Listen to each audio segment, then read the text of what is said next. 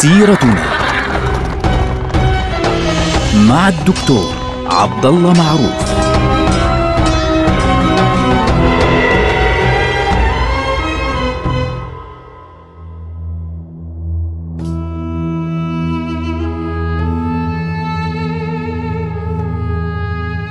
السلام عليكم ورحمة الله وبركاته. سيرتنا سيرة هذه الأمة العظيمة ونحن الآن في بداية عهد السلطان ياو السليم.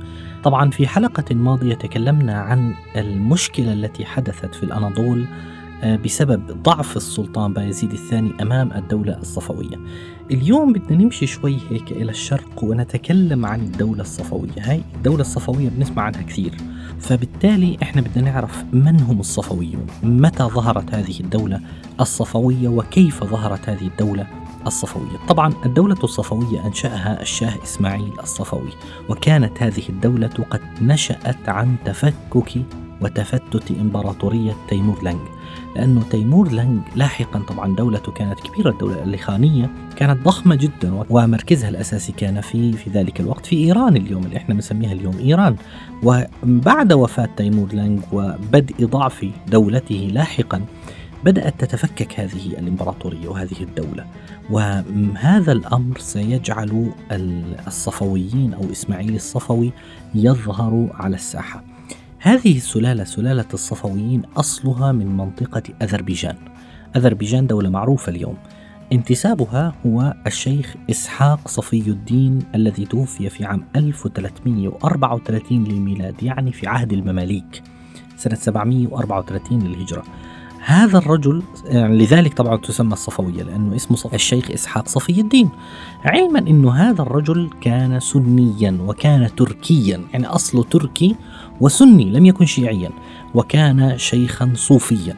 انتقل إلى منطقة اسمها أردبيل في شمال إيران ومن هنا بدأت هذه السلالة إن صح التعبير التي اتخذت من اسم آه، صفي الدين يعني اسما لها فأصبح اسمها الصفوية. أحد أحفاد الشيخ صفي الدين اسمه الجنيد. هذا الجنيد آه، توفي في عام 864 للهجرة اللي هو 1460 للميلاد. اعتنق المذهب الشيعي الاثني عشري وبدأ ينشر المذهب الشيعي في منطقة الأناضول بشكل خاص لأنه هو موجود ابتداء كانت في أردبيل بدأوا يتحركون من شمال إيران باتجاه الأناضول لأنهم أصلا هم أصلا أتراك. فهؤلاء بدأوا يتحركون بين التركمان.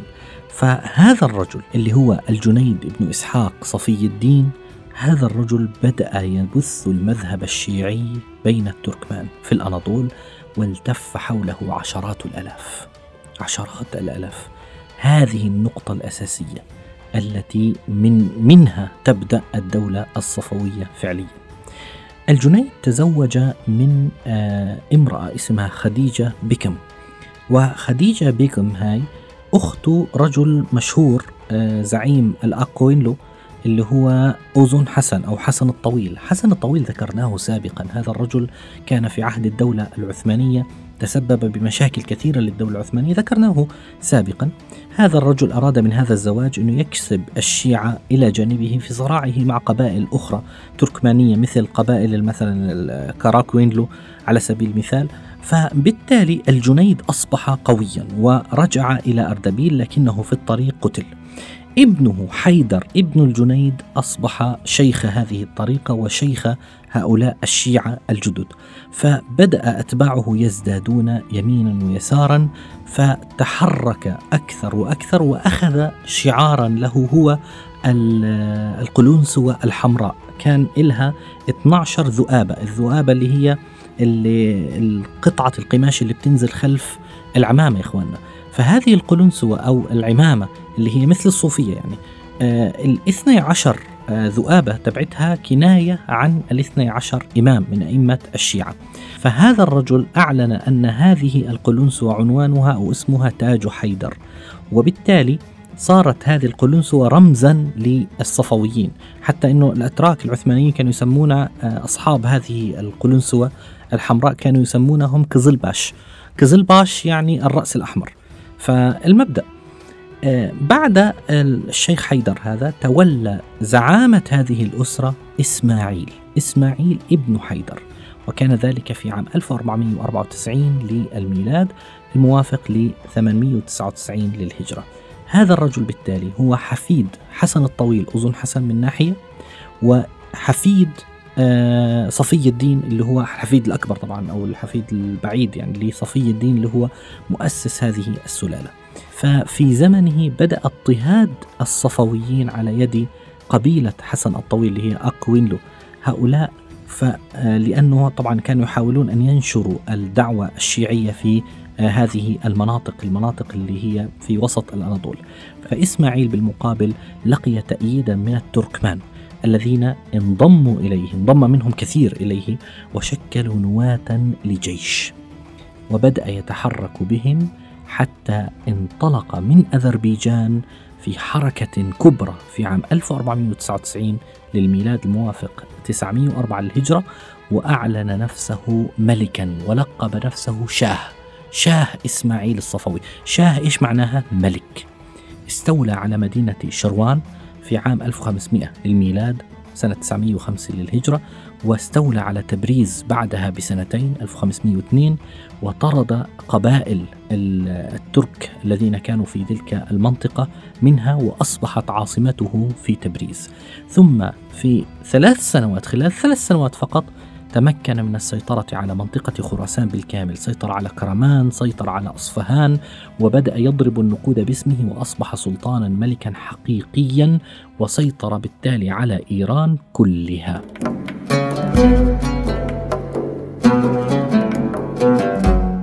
هذا الرجل بعد أن استلم حكم إيران الشاه إسماعيل الصفوي أعلن أن المذهب الشيعي هو المذهب الرسمي الوحيد لهذه المنطقة. وبدأ بالتالي يشيع أهل السنة بالقوة. فمن لم يلتزم بالتشيع في ذلك الوقت إما كان يطرد أو كان يقاتل أو كان يقتل إلى آخره. طبعا لأنه عنده مشكلة هو أنه السنة موجودين في الشرق وفي الغرب العثمانيون موجودون في غربه في الأناضول والأوزبك موجودون في شرقه أيضا. فهذا الرجل بعد أن سيطر على منطقة إيران بالكامل تطلع ناحية العراق. العراق كانت في ذلك الوقت ما زالت تحت يد أحد أحفاد حسن الطويل أظن حسن هذا التركي واسمه مراد ابن يعقوب ميرزا. والشاه أراد أن يسيطر على العراق لعدة أسباب. أهمها أن العراق في ذلك الوقت نصفه من الشيعة ونصفه من السنة الشيعة الاثني عشرية. العراق لديه أهم المزارات الشيعية اللي هي كربلاء والنجف وبالتالي إذا سيطر عليها تمكن من اكتساب الشرعية الدينية إن صح التعبير بين شيعة العالم. في ذلك الوقت إضافة إلى أنه كان يرى فيه الشيعة في العراق أنه هو يحميهم وهو الذي يمثلهم من الناحية السياسية في مقابل السنة الموجودين في العراق الذين كانوا ينظرون إلى المماليك إنهم هم يحمونهم إضافة إلى العثمانيين لأن المماليك طبعا عندهم الخليفة العباسي والعثمانيون هم حكام منطقة الأناضول وهم الذين تمكنوا من السيطرة على القسطنطينية أو على اللي هي إسطنبول. فبالتالي كان الأمر يعني واضحا بالنسبة لهذا الرجل أنه يجب أن يسيطر على العراق بأي شكل من الأشكال. فهذا الأمر جعله يتحرك باتجاه العراق.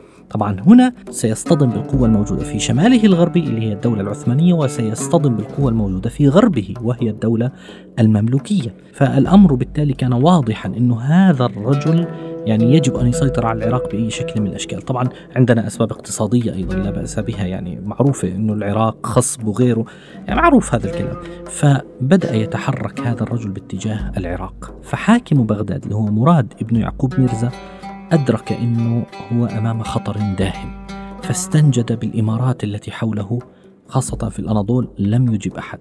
أرسل إلى السلطان قنصول غوري اللي في القاهرة. طبعا السلطان قنصول غوري هو الذي استلم الحكم بعد وفاة السلطان قايتباي فالسلطان قنصول غوري حاول أنه يعد حملة عسكرية ليتصدى للشاه عباس الصفوي ولكنه لم يتمكن إلا من إرسال بعض الجند من هنا وهناك. فأرسل إلى السلطان بايزيد السلطان بايزيد الثاني كان في ذلك الوقت منشغلا بحروبه الأخرى الموجودة في الداخل إضافة إلى أوروبا. فهذا الأمر سهل على الشاه عباس الصفوي أن يتحرك باتجاه العراق ويستولي بالفعل على العراق. طبعا السلطان بايزيد الثاني لم يقدر خطورة هذا الأمر لم يقدر ما يحدث بينما الوحيد الذي كان ينظر بخطورة شديدة إلى ما يحدث على حدود العراق وفي العراق كان سليم اللي كان في ذلك الوقت أمير. فتراخي السلطان بايزيد الثاني في التحرك باتجاه نجدة العراق أدى إلى سقوط العراق بيد الشاه إسماعيل الصفوي. طبعا سيطر على العراق بالكامل عمر مزارات الأئمة الشيعة كلهم انقلب على آه، المذهب السني واضطهد أهل السنة في العراق وبدأ يشيع العراق بالقوة. مثل ما شيع إيران بالقوة حاول أن يشيع العراق بالقوة. وبالنهاية بدأ يفكر في تدمير الدول الموجودة حوله والسيطرة عليها منها الدولة المملوكية طبعا والدولة العثمانية. مشكلة الأساسية في الدولة العثمانية كانت أنه في واحد فقط عينه واضحة يعني منتبهة إلى ما يحدث وهو سليم.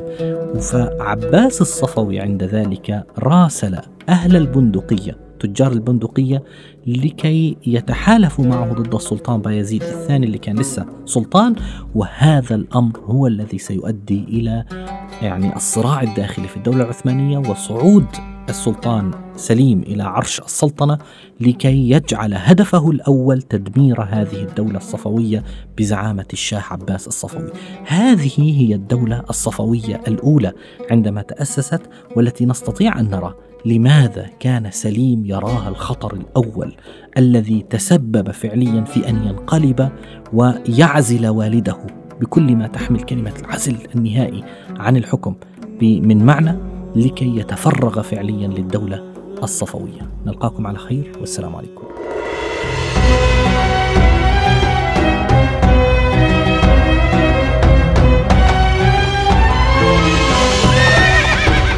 سيرتنا مع الدكتور عبد الله معروف.